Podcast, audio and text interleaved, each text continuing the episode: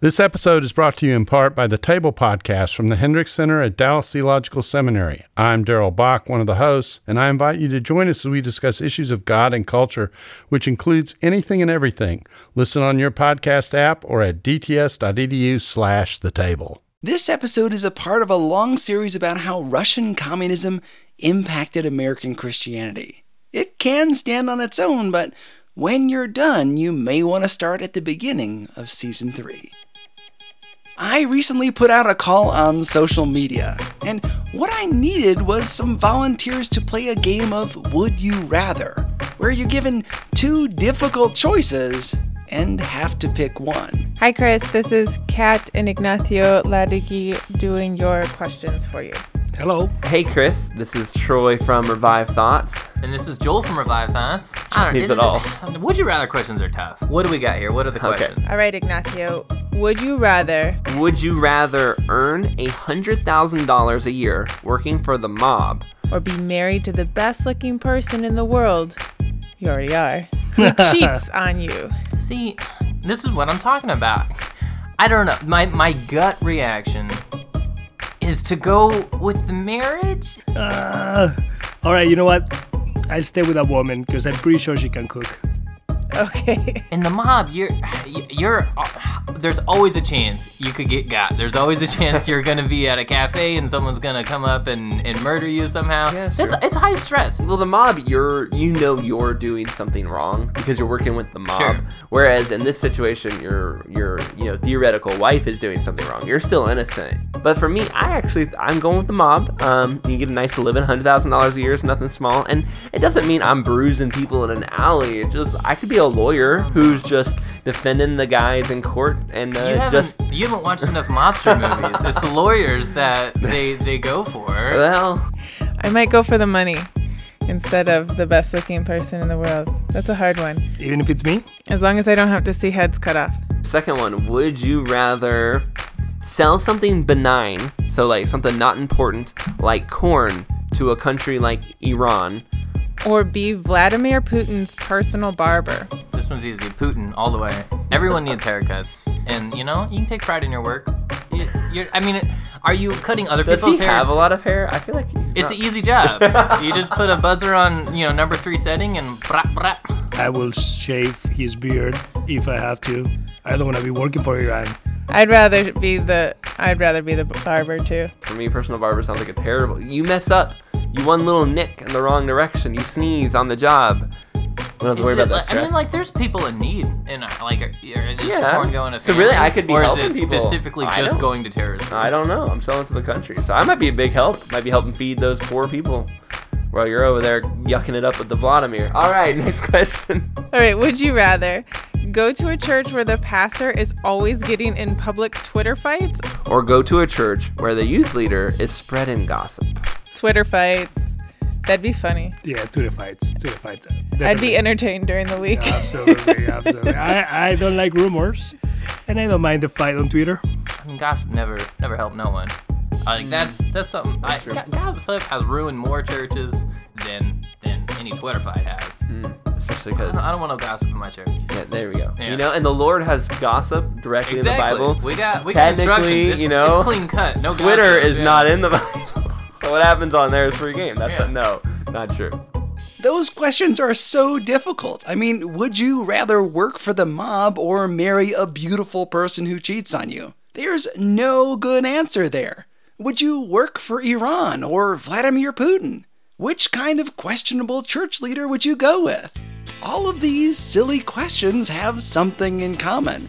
They make us think about who or what we'd be associated with. Yeah, maybe you're only cutting hair, but there is a big difference between bobbing a soccer mom's do and trimming Vladimir Putin, right? If a new regime comes in, they're not killing the guy who cuts the soccer mom's hair. But Putin's barber, maybe, because they're associated. If the police raid your lawyer's office, it's maybe not a big deal if that lawyer practices family law. But if the lawyer works for the mob, it's a different story. Who and what we associate ourselves with matters.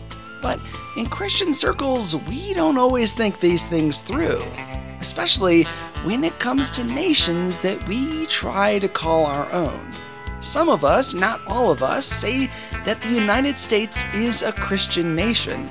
Doing so means that we get tied to some pretty great things, but also some shady ones. What are the positives of this practice and what are the negatives? And is the U.S. a Christian nation at all? You're listening to the show that uses journalistic tools to look inside the Christian church. We press pause on the culture wars in order to explore how we got here and how we can do better. I'm Chris Staron, and this is Truce.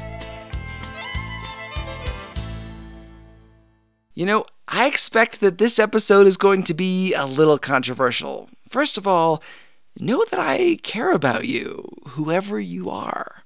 And since discussions about a Christian America can get kind of heated, we need to find a way to keep things calm. So I thought, what's more calm than smooth jazz? Good afternoon, Jazz Cats. This is your lovely lady Tina Del Rey coming to you from the home of jazz. I want you all to meet a good friend of mine. Handsome, sophisticated, and single for all my lady listeners, it's Chris Staron, host of the Truce Podcast. Thanks for having me here, Tina. I'd like to send a special dedication to all the listeners here in the tri state area. It's an old favorite called Baby Let's Talk About the Last Two Episodes. Here it is from the album You've Heard This if you subscribe to the podcast. It's the replays with Baby Let's Talk About the Last Two Episodes. All right, here goes a quick recap. Two episodes ago, we discussed a key argument for the U.S. being a Christian nation that the founders were men of God. And history demonstrates that the eight founding fathers most responsible for the Declaration of Independence and the Constitution didn't even believe that Jesus was God. Sorry, but as far as those eight are concerned, they believed in a God of their own making, not the God of Christianity. The second argument, the one from the last episode, is that revolution is biblical.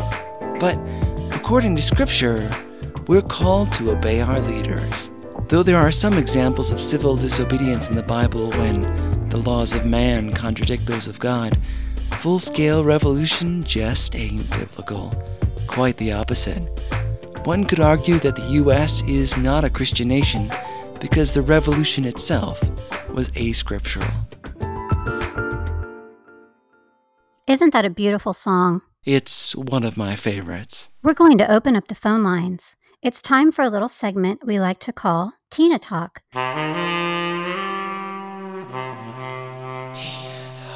Where you, the listener, can call in with questions, dedications, or just a check in. I've got Ron from St. Louis on the line. Hi, Tina. Longtime listener, first time caller. What's keeping you up tonight? My fiance and I had a fight. She says the U.S. is not a Christian country, but I grew up believing it is one. I can't walk away from my heritage. Baby, I hear you. Lots of people find their identity in patriotism. I'd like to ask you some questions. You love your fiance, right? Sure do. Maybe we can talk about how things might look from her point of view. Are you willing to do that, Ron? I think so. All right. Is Christianity the official religion of the U.S.? No. Is it illegal to be an atheist, Buddhist, or Muslim? No, ma'am. Do Christians get special treatment under the law? No, but our laws are inspired by the Bible. The biggest sin is to blaspheme the Holy Spirit. Is that against the law? No. What about dishonoring your mother and father? No. In the Old Testament, a person could be put to death for that. Jesus says the law is summed up in two things loving the Lord with everything you've got and loving your neighbor as yourself. Are either of those things required by law? No. Caller, I know it's hard to hear this, but the core eight founders liked religion in that it instilled morals. But church attendance is not required or even advocated in law. The laws of the U.S. don't reflect those of the Bible, except maybe prohibitions on stealing and murder, stuff that's against the law in many other countries. We can go on and on, but I think, Ron, that you might want to go back to your fiance and make amends. You've got passion, you've got heart. Use that energy to share the gospel with people, not for anger.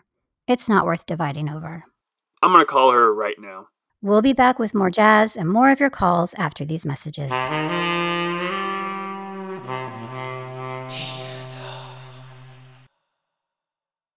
God is a genius storyteller, and the evidence of this is threaded throughout Scripture. In Christianity Today's new show, Holy Curiosity, with me, Kat Armstrong, we explore storied connections threaded throughout Scripture from the Old Testament to the New. Our first mini series, Connecting Dinah and the Woman at the Well, welcomes experts like doctors Tim Mackie and Diane Langberg to give us insight and context into the physical location and meaning of these two stories. These stories will spark holy curiosity in your own faith because once you see these connections, you can't unsee them. God wastes no person, place, or thing. Listen and subscribe to Holy Curiosity with Kat Armstrong on your favorite podcast platform. Welcome back. I've stepped out of the booth for a little while, so we can be candid. Is this a Christian nation? We've demonstrated that no. Based on the laws, the core founders, and the fact that revolution itself is not biblical. We humans are bad at nuance. So the temptation with this information is to swing to the other side and say that the founding fathers intended the US to be a secular nation, a nation where religion was completely absent, like out of sight. Some Christians are afraid of this notion. It might be why some of us try to marry Christianity and the United States, so that we can be as public as we want to be. We're worried about being put in a box, not being allowed to be who we are in the public square. But that is not what the founding fathers intended either. Here again is Dr. Gregg Frazer. He's the author of The Religious Beliefs of America's Founders and God Against the Revolution The Loyalist Clergy's Case Against the American Revolution. He also teaches at the Master's University. He's talking here about the founders the, the secularists want to say they were deists or rank secularists because they want to completely separate religion from public life. And they want both sides want to say, hey, this is what the founders believed, because it, you, you always want to have that authority sort of behind what you're arguing. So the secularists claim that the founders wanted to completely separate religion from public life, and that results today in a loss of religious liberty under the false wall of separation notion. This may be hard for my liberal friends out there, but I think it could be good to hear. A lot of Americans think that freedom of expression is positive, and I do too. But issues arise, right? Every year there's a story in December about how a city was not allowed to put up their annual Christmas manger. I mean, you know these news stories. Like, in my small town, the rodeo is no longer allowed to open with prayer because it takes place on city property, even though it's run by a private vendor. I'm purposely picking small examples because they look small, but we Christians feel them. They're little signs that religion is not welcome in the public square. That, according to Gregg, is what secularists hope to gain by claiming that the founders were deists the elimination of religion from the public square. Another argument is that without religion in the public sector, we'd lose our moral footing as a society. Remember, the reason the guys like Franklin, Jefferson, Hamilton, and Madison liked Christianity was because it created a sense of morality. Washington warned about that in his farewell address. He said that religion and morality were the indispensable supports of society. Remember the video game SimCity? I used to play it all the time as a kid. Now, pretend that you're building a city. No, a whole nation. You've got roads, highways, water, and sewers. All the things you need for a society then people move in. You've got a population boom. They have a national anthem and some laws, but how do you get people Hey, watch it. Shut up your face, I'm walking in. to act civilly towards each other? That is a real problem. If the nation has some kind of moral grounding, at least some exposure to a religious text like the Bible, you're off to a good start. The people have an idea of what's right and what's wrong. If you start totally secular, it's more difficult. That's why the founders liked religion. It nudged people in the right direction. Of course, that may sound negative to some of us, that religion would be used as crowd control. I asked Gregg about that uneasiness. You know, the fundamental one of the fundamental questions of political philosophy down through the ages is why obey? Um, why why should people obey? And through most of history, the answer has been because there's an iron fist that's going to crush you if you don't obey. But they were going to create a society that wasn't that didn't have an iron fist that didn't have a king or didn't have a czar. And that is our Russia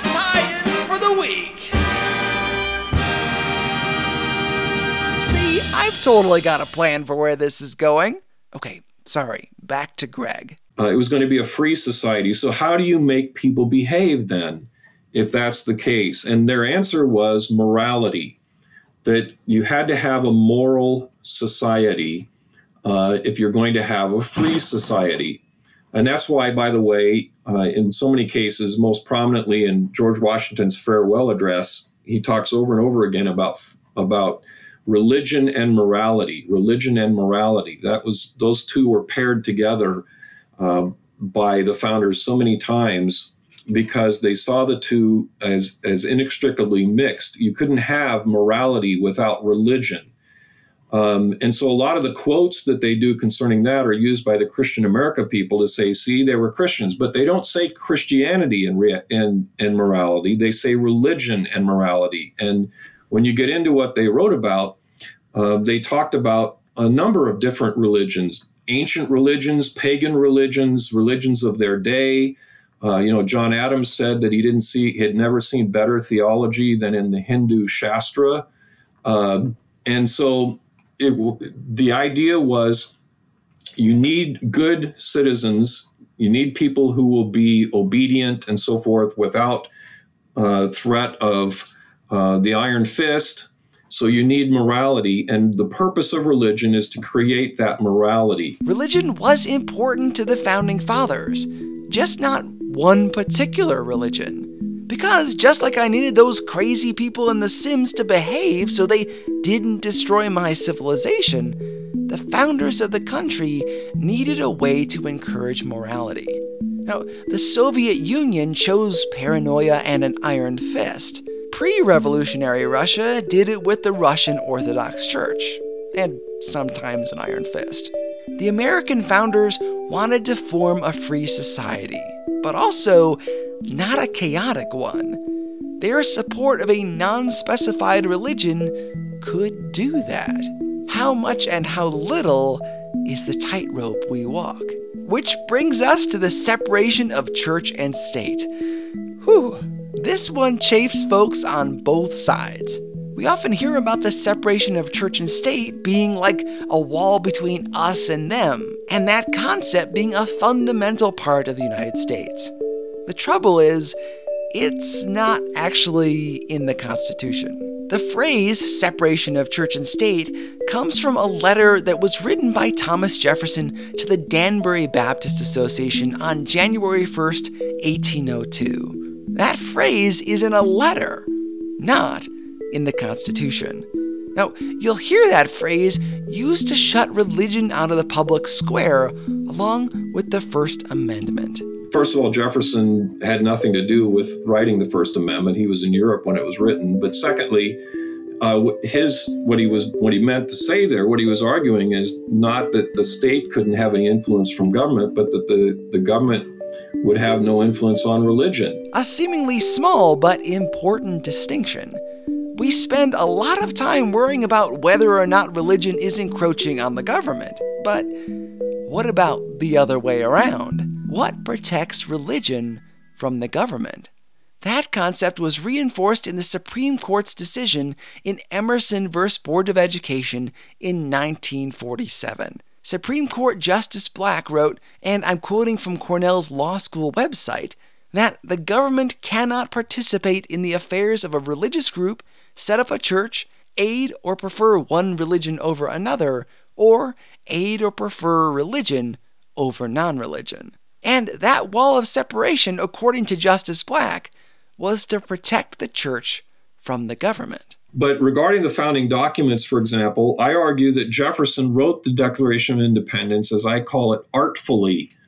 He wrote the Declaration artfully to appeal both to rationalists on one side and the more conventionally religious people on the other. Since he occupied this middle ground between deism and Christianity, uh, he was in a perfect position to do this and to mobilize maximum support for the revolutionary cause. Why? Because every group, every religi- religious group can read their own content into it. That's what still happens today. The rank secularists say, see, nature's God um, nature and nature's God. It was all uh, just natural religion, and the Christians say no, it's it's God the Creator, and and so on and so forth. And so each side reads their own religion into it, and I think that Jefferson wrote that intentionally that way in order to get maximum support for the Declaration, to get everybody on board, all of the various religions. If it had been a Christian document, then you alienate those who aren't Christians. If it's not a Christian document, it's a secular document, you alienate the Christians and they wanted maximum support from everybody. I know that may seem like splitting hairs, but think about it. It may actually benefit the United States that our founders were somewhere between deism and Christianity, instead of being fully committed to one side of that spectrum. Their inability to commit to one theology means that they didn't have a strong horse in the freedom of religion race. You could argue that it that religion is used to oppress people by the government if the government has a particular religion that has particular doctrines or or demands on you but that was the whole point of theistic rationalism is that there aren't any fundamental demands on you other than that you should be a good person that's terrible theology, but it did mean that founders like Franklin, Hamilton, Jefferson, Adams, those guys, didn't have a religion to impose upon the country. They had basically a moral framework that allowed all religions to coexist. Whereas if they'd picked one particular religion or denomination, there would have been pretty serious conflict. Instead, there is the possibility for unity in diversity. Though the Bible is clear that there is only one way to God, their belief that there were multiple may have opened the door to all religions being welcome in this country. We, as a nation, may be benefiting from their poor theology. So, Ron, our caller from earlier, if you're listening, I know how hard it is to see this. While you badly want the U.S. to be a Christian nation, we as citizens, we as a church, have a chance to thrive here. In pre revolutionary Russia, Orthodox Christianity was the official religion, and what did that bring? It forced people to squeeze their pagan beliefs into Christianity. What forced or politically advanced religion brings is weak sauce belief. It inspires fakes, posers like Napoleon in Catholic France or Muslim Egypt. For our non Christian listeners, you might be asking, what do we hope to gain by calling this a Christian nation? Gregg put it really well. He covers this when he's invited to speak. Human nature leads us to want to believe that our nation is specially blessed by God. There's something in human nature. Think about the great civilizations. Think about the Romans. Uh, they believed that their nation was specially blessed by the gods. In fact, they cut out the middleman and made their emperor God himself, right? And the Japanese, when they bombed Pearl Harbor, did it for their god emperor.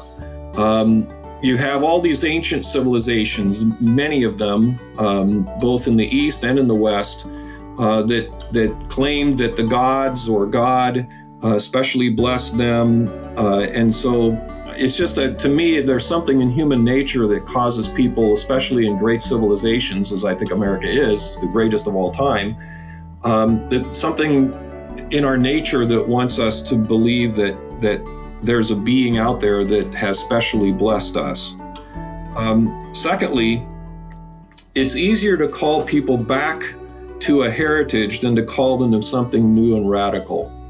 It's easier to say, we used to be like this and we've lost it, we need to go back, than it is to call people to Christianity, with real Christianity, which is radical, which is which demands a lot of changes in them. It demands, uh, makes a lot of uh, strong uh, demands of them and commands of them. Uh, it's easier to just sort of uh, have something that that they're more comfortable with. Christianity is very different from what that core group of eight founders said. It is radical. It says that morality cannot save us, that only faith in Jesus can. Christian Americans insist that this country is defined by this religion, but there is a dark consequence of that argument. If the United States acts in a way that is unbecoming or even evil, those actions reflect back on Christianity. By calling it a Christian nation, we stand to gain a sense of heritage. But we stand to lose a lot more. If a quote unquote Christian government behaves badly, who do you think will get persecuted? If a quote unquote Christian nation aggressively expands its empire on the backs of brown skinned people, I'm looking at you, America. Who is blamed? the Christians. If an economic model is tied to Christianity, who gets blamed when there are flaws in that model? You guessed it. More on these consequences in the coming weeks. At the heart of the Christian America movement is a fear that the world is going crazy. If we hold on to a mythology of Christian Americanness, then we don't have to address the realities of the world. If you want to see a dramatic change in our country, in our world, then hold on to something way more powerful than patriotism. Share the gospel. Don't just say that this is a Christian nation, go out there and share what you believe. If you don't know Jesus, take that leap.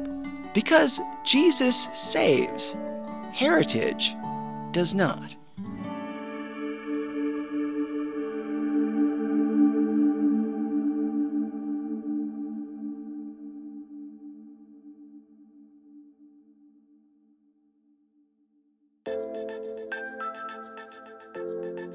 Special thanks to Dr. Gregg Frazer. His books are The Religious Beliefs of America's Founders and God Against the Revolution The Loyalist Clergy's Case Against the American Revolution. You can read his list of dangers involved with the Christian America argument on our website at trucepodcast.com. If you want to hear our whole discussion without all the cuts and games and madness, you can listen to the whole thing on the Truce Podcast Patreon page. Patreon is a service that allows you to give a little bit each month to help with this show. It also allows you to hear special content not available anywhere else. There are links to our Patreon page at trucepodcast.com. God willing, I'll be heading to the Podcast Movement Conference in August, but that means flights, tickets, and a hotel. If you'd like to sponsor some of that, drop me an email at trucepodcast at yahoo.com. My challenge to you this episode is to leave a comment on your podcasting app. Give us five stars. It helps people find the show. Special thanks to the pairs who played our game at the beginning of the show. That's Kat and Ignacio from the Pencils and Lipstick podcast, and Troy and Joel from Revived Thoughts.